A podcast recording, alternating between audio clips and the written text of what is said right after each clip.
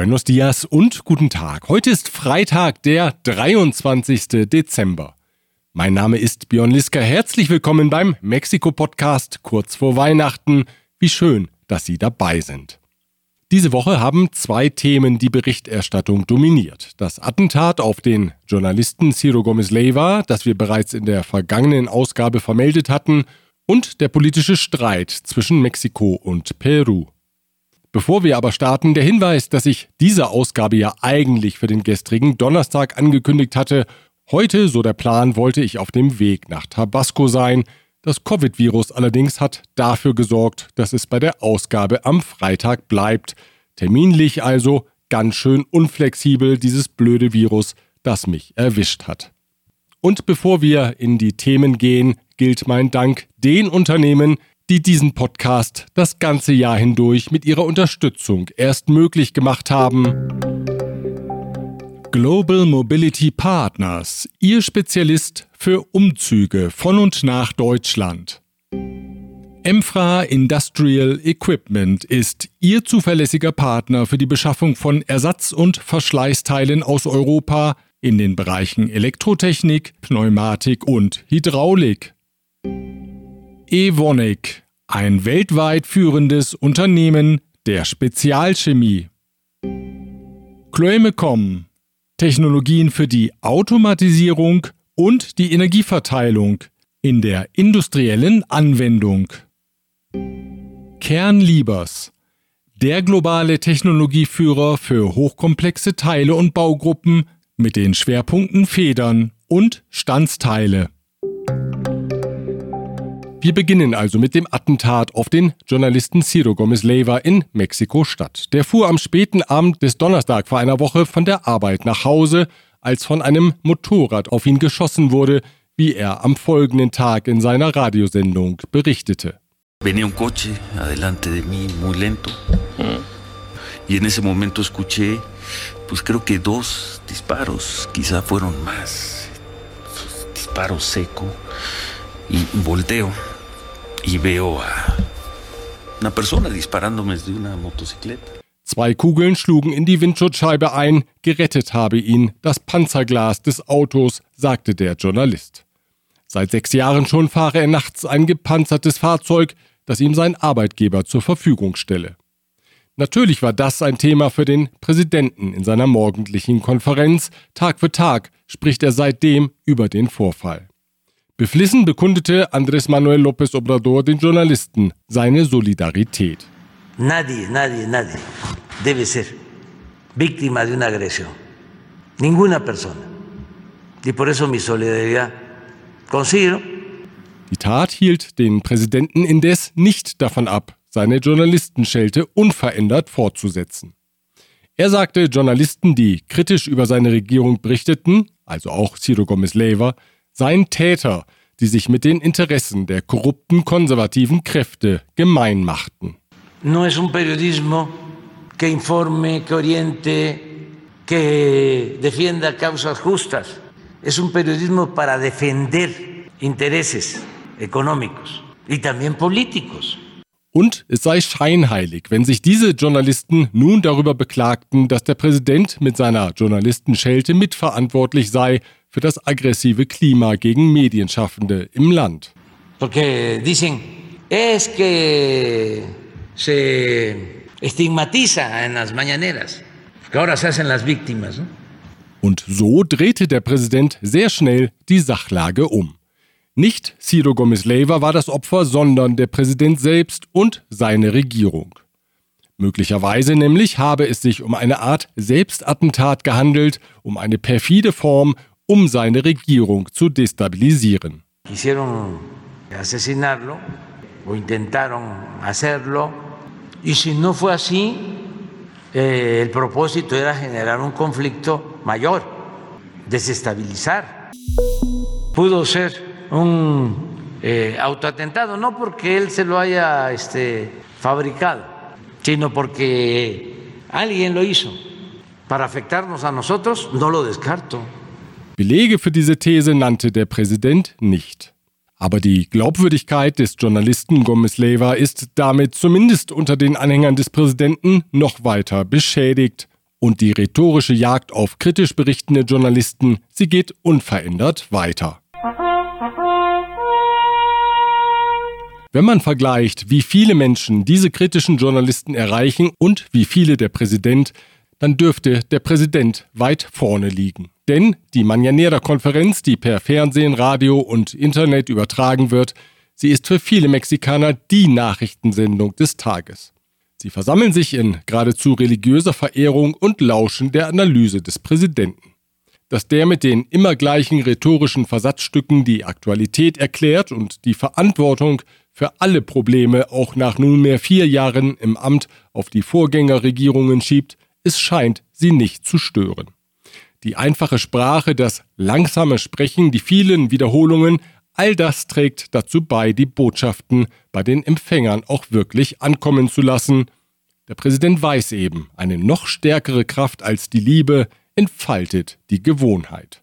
Es más fuerte la costumbre que el amor.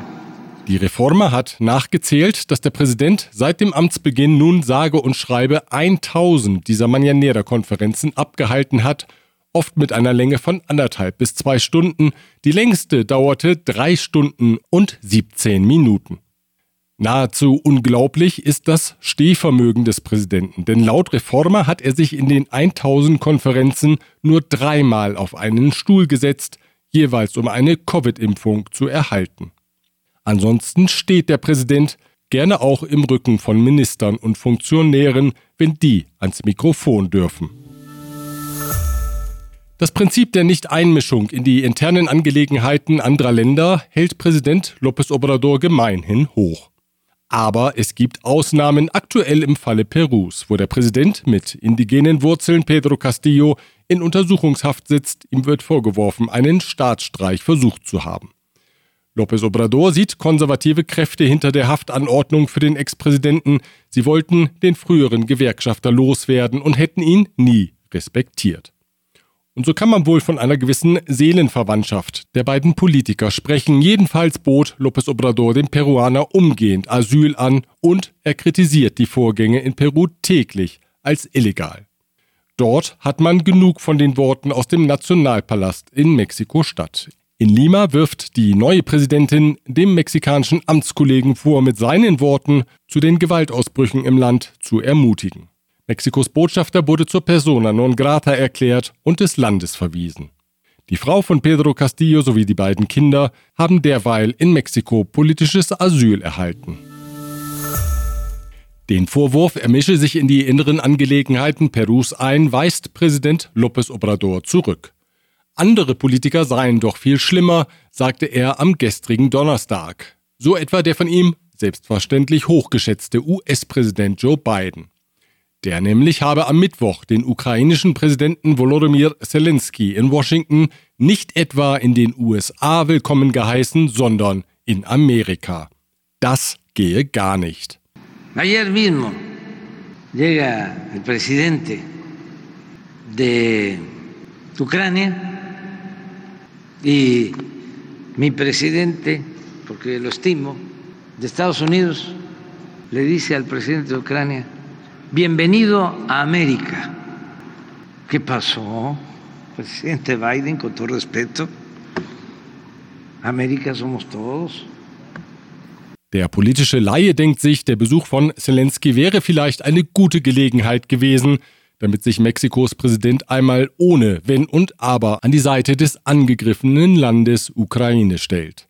Das ist bisher in aller Deutlichkeit nicht geschehen und auch diese Gelegenheit, sie ist verstrichen. Auch den folgenden Unternehmen gilt mein herzlicher Dank dafür, dass sie die bisher 51 Ausgaben des Mexiko-Podcasts in diesem Jahr unterstützt haben. Eine Ausgabe fehlt ja noch, um die 52 voll zu machen. ICUNet Group. Wir beraten, trainieren und begleiten Ihr Unternehmen und Ihre Assignees interkulturell weltweit. German Center Mexiko. Büros, Beratung und Netzwerke unter einem Dach. Rödel und Partner. Ihre maßgeschneiderte Wirtschaftskanzlei.